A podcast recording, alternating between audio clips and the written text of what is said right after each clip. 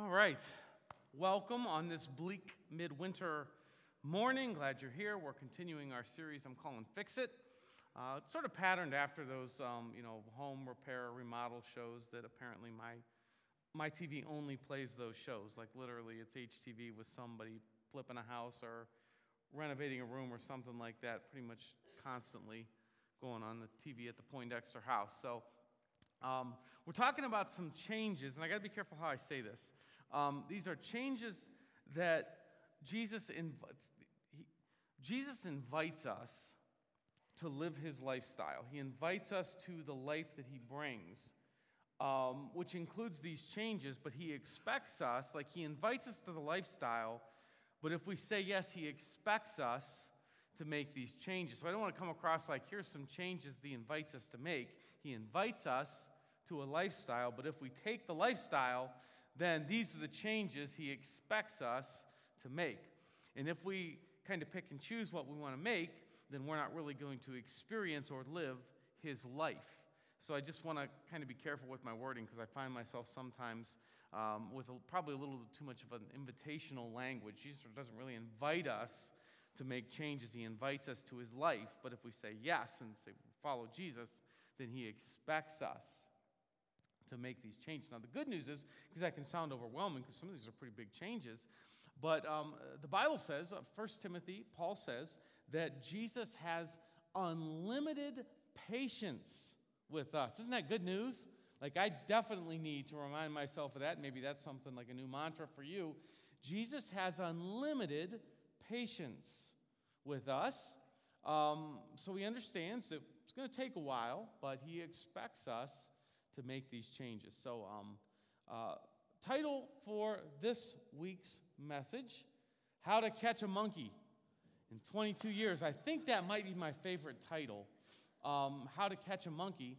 So, um, one of the things you're going to walk away from today is, is an understanding of how you could catch a monkey.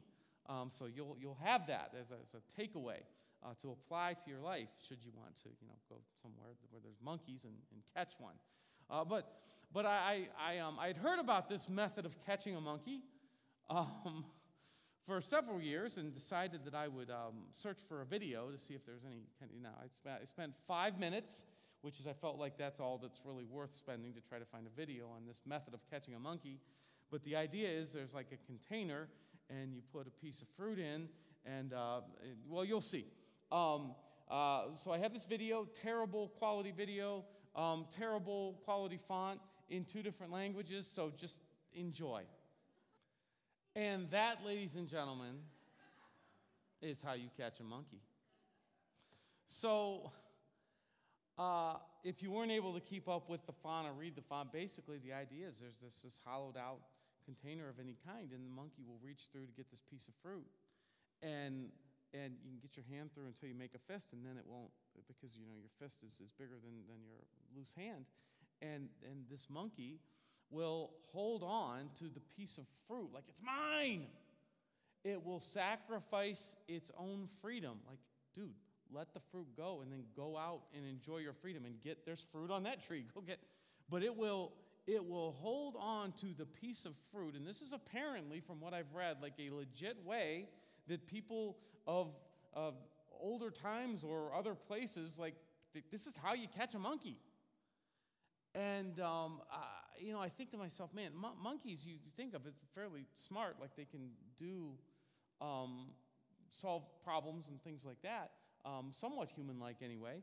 Uh, but in, in, in, they will trade their freedom and their well being to hold on to something they perceive they have the right to, it's mine, rather than just let it go and then enjoy freedom.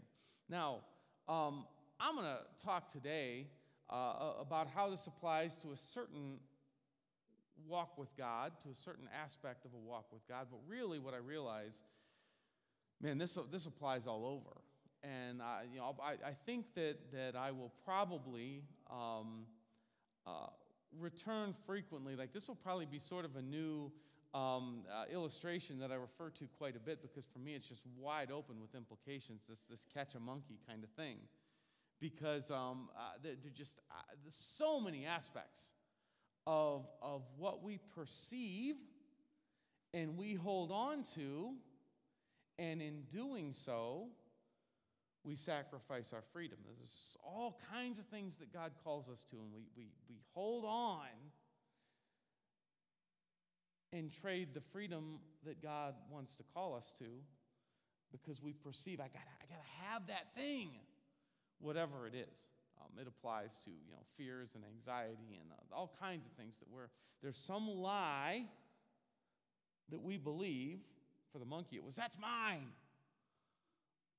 or I want that fruit more than freedom. Like, right? That that's there's some lie that we hold on to. Okay, I'll let that go. Um, the concept we're talking about today, today has to do with, with material possessions and like, oh, it's mine. Like we have this, this is our stuff.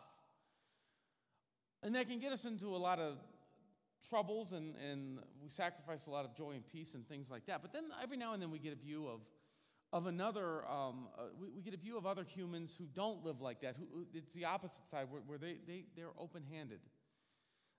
It's kind of a my house, your house, my house is your house kind of an approach to life. And it always feels good when we see that. Like I was reading the other day, I guess back in like 2012, um, which is 10 years ago. Can you believe that? Jay Leno, um, who's sitting over there in the, in the crowd, um, he, he, came today. Um, you know, I've, I've hung around Phil a lot over the past 20 years, and it never, that it's, what do you, what, once a month? Yeah, yeah. Um, so, so the real Jay Leno, the, the, the, the rich one, the really rich one, um, he was in the, uh, he's late night, or the Tonight Show, I'm sorry, Tonight Show, um, doing pretty well, but the studio uh, from different advertisers and things like that, they were going to have to make cuts, like sizable cuts to staff. And, um, and so uh, Jay Leno sacrificed 50% of his salary, which, which amounted to $15 million, to go to the staff so they wouldn't have to make cuts. And, um, you know, I mean, that's all relative, right? Because it's like, or not, that, that, that's, it's not apples to apples, what I mean to say. Um, because he still has $15 million that's his. But at the same time, $15 million is $15 million, and, and 50% is 50%. Like, like he made a big cut of what he could have felt entitled to to help other people. And, and we see that, and something feels right about that. He did it again, uh, same kind of thing with his car show years later. But, but something just feels right when we hear about humans, like that's a yay humanity kind of moment when we, when we hear about humans that are willing to just share. Like, I don't need it all. I have enough here.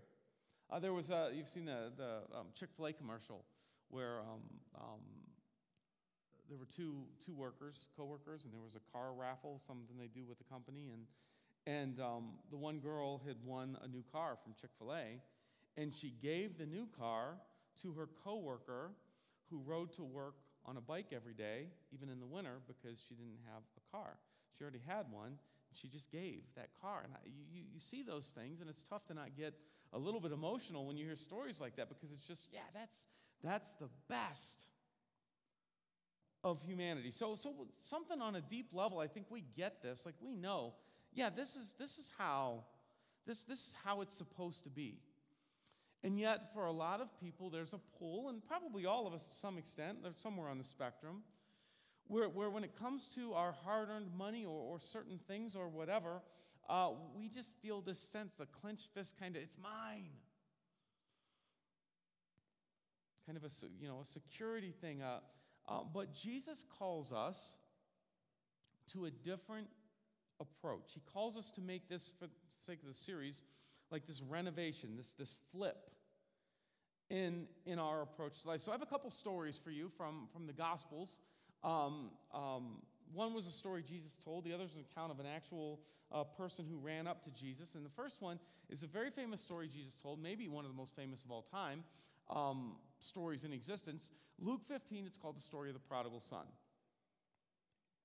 And we're going to see sort of how this aspect plays out and, and what Jesus has to say about it.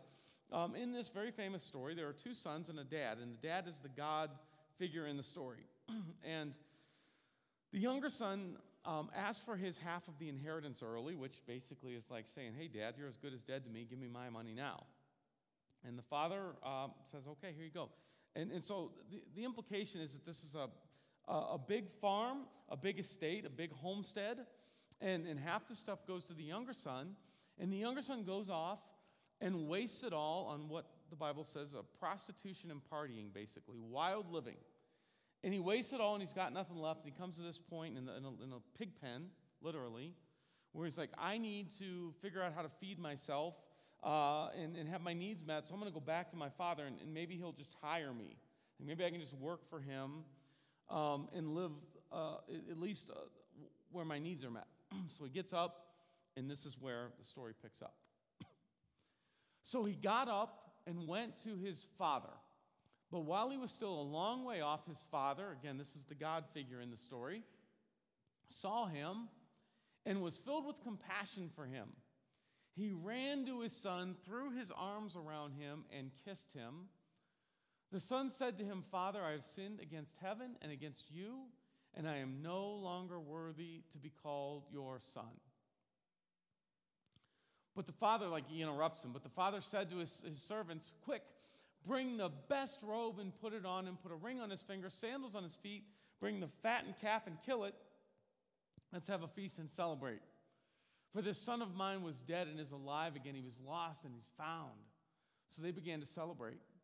Meanwhile, the older son was in the field, and when he came near to the house, he heard music and dancing. So he called one of his servants and asked him what was going on.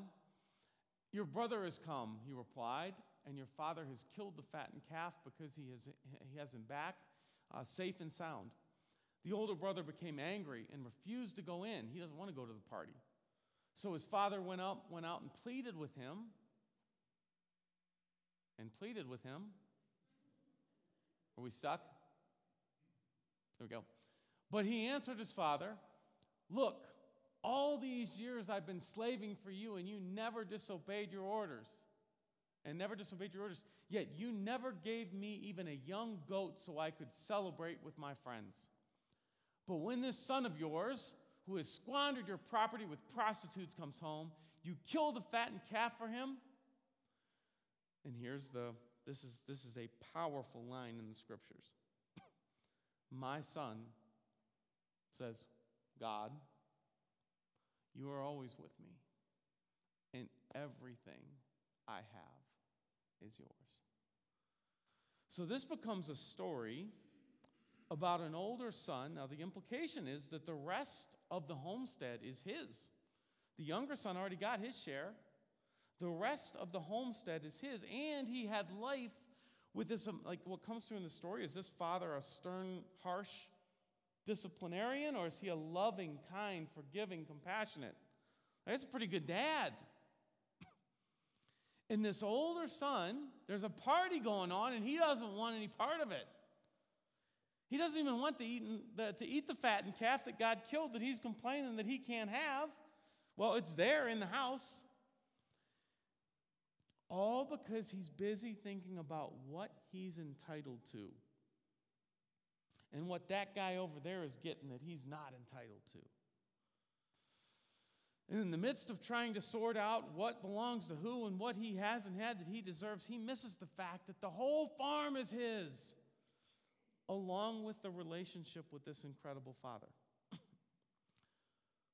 So through this story, Jesus said, I mean, do you see that, that, that, that, that this older son is like holding on? He's clinging to this like that monkey.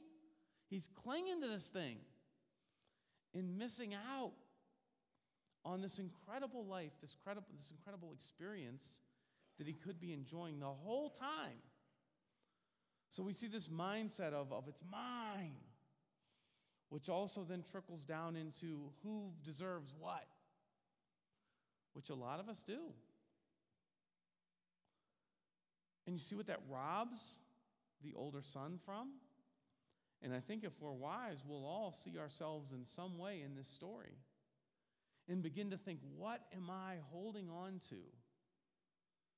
And then what am I missing out on because I'm holding on to it. Now, here's another story, and uh, this is from Matthew 19. And uh, if, if this isn't um, if, if this isn't the monkey in the canister, I don't know what is. Just then, a man came up to Jesus and asked, Teacher, what good thing must I do to get eternal life? Why do you ask me about what is good? Jesus replied, There is only one who is good. If you want to enter life, keep the commandments. Which ones? He inquired. Jesus replied, You don't murder, don't commit adultery. He runs down like the Ten Commandments with them. You don't steal. You shall not give false testimony. Honor your father and mother. Love your neighbor as yourself. All these I've kept, the young man said. What do I still lack? And Jesus answered, If you want to be perfect, go, sell your possessions and give to the poor, and you will have treasure in heaven. Then come follow me. And when the young man heard this, he went away sad because he had great wealth that he just couldn't let go of.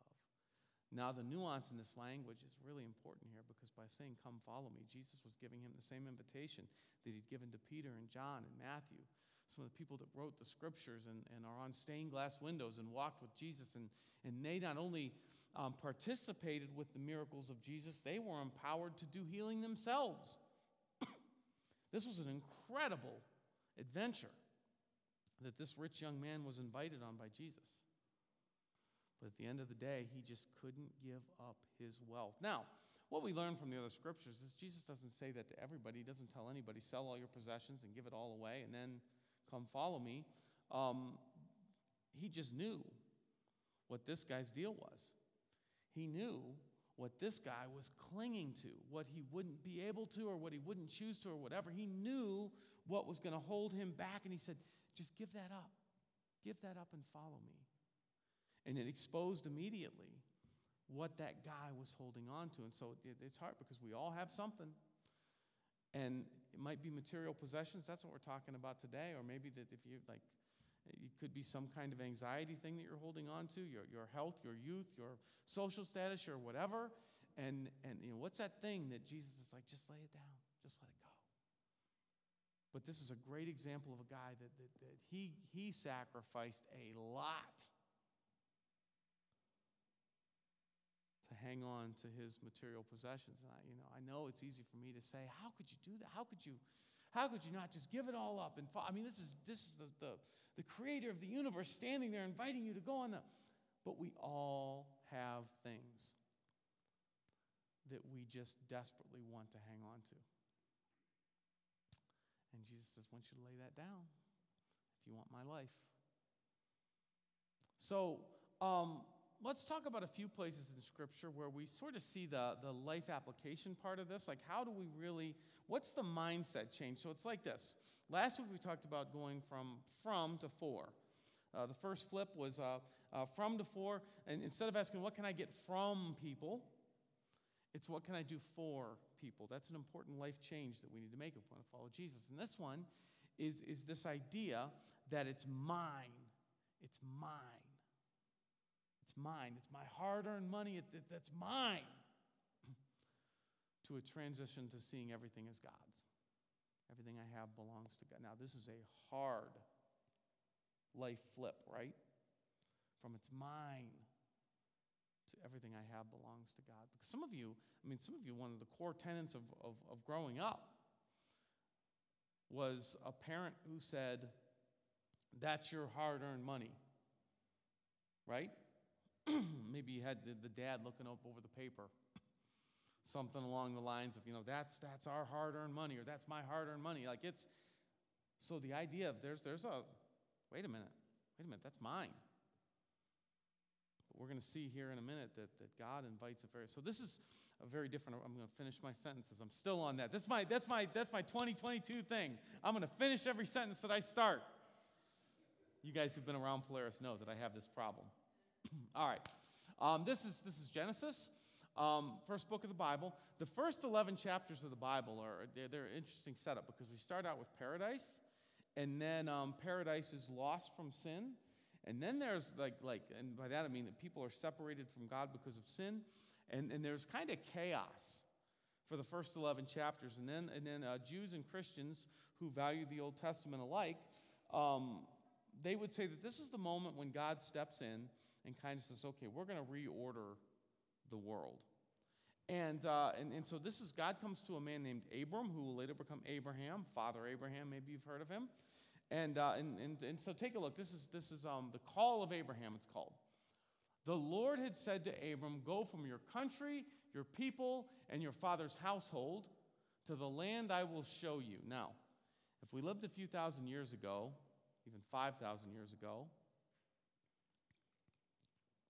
we would understand that what God is really asking Abraham to do here is to go start a new clan or tribe.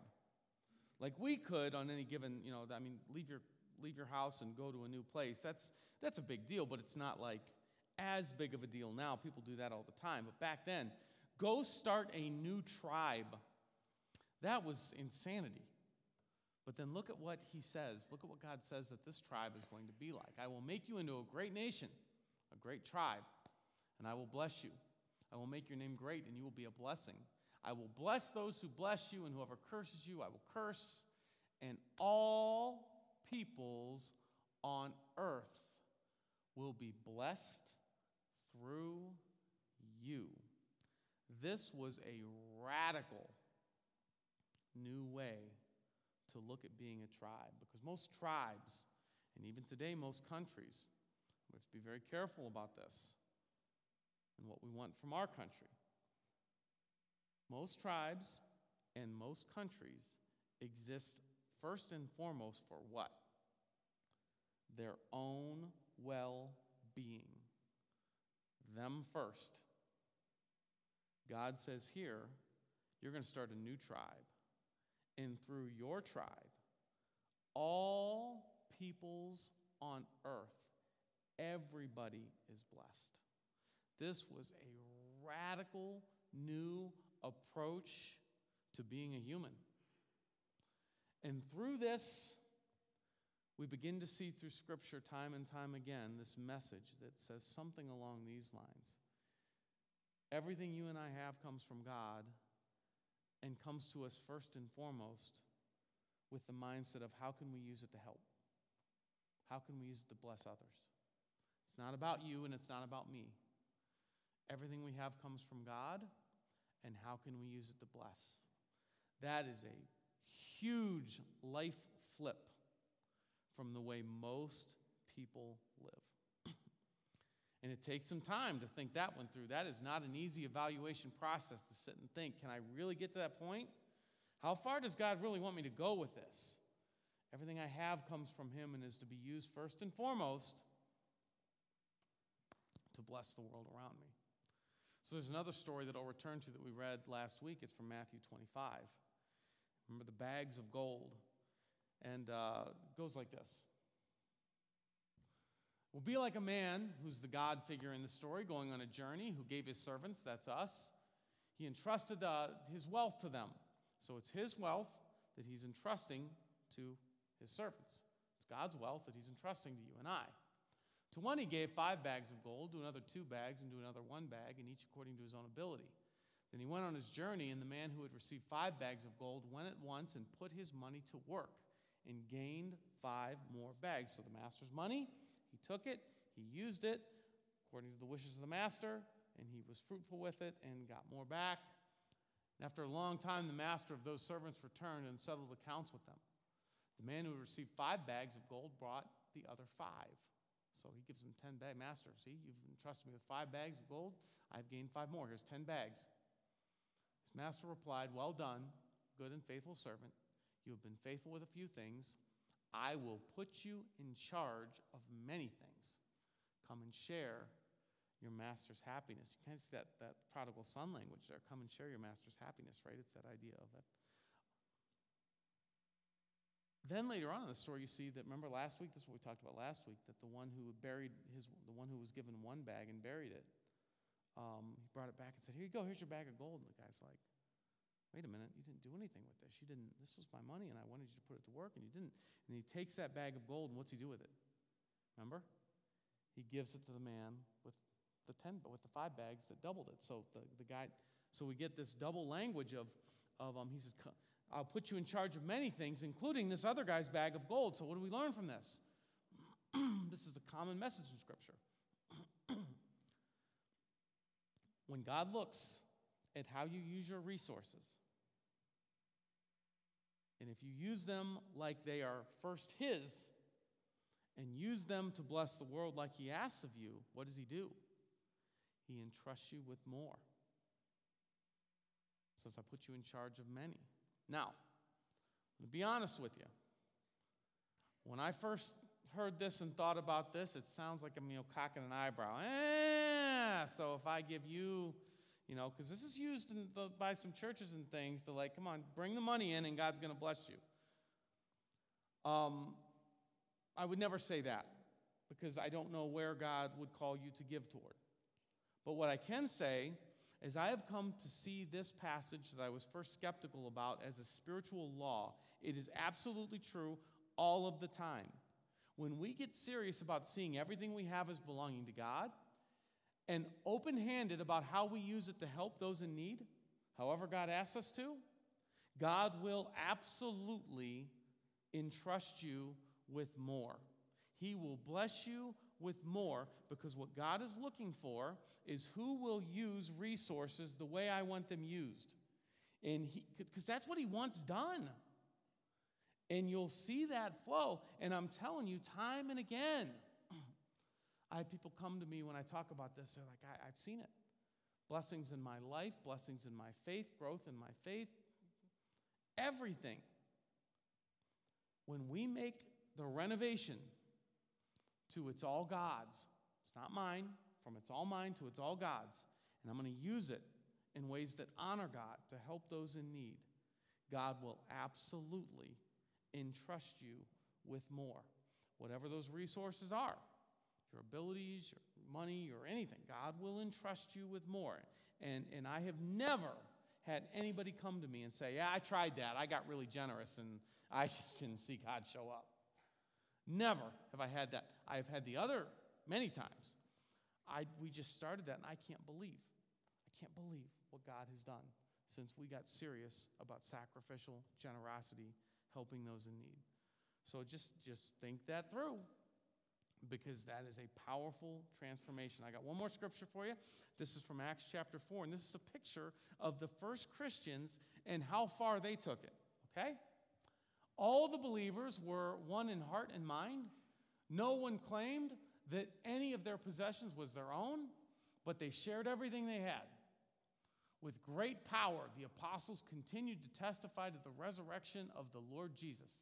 And God's grace was so powerfully at work in them, in them all, that, that there were no needy persons among them. For from time to time, those who owned land or houses sold them, brought the money from the sales, and put it at the apostles' feet, and it was distributed to anyone who had need.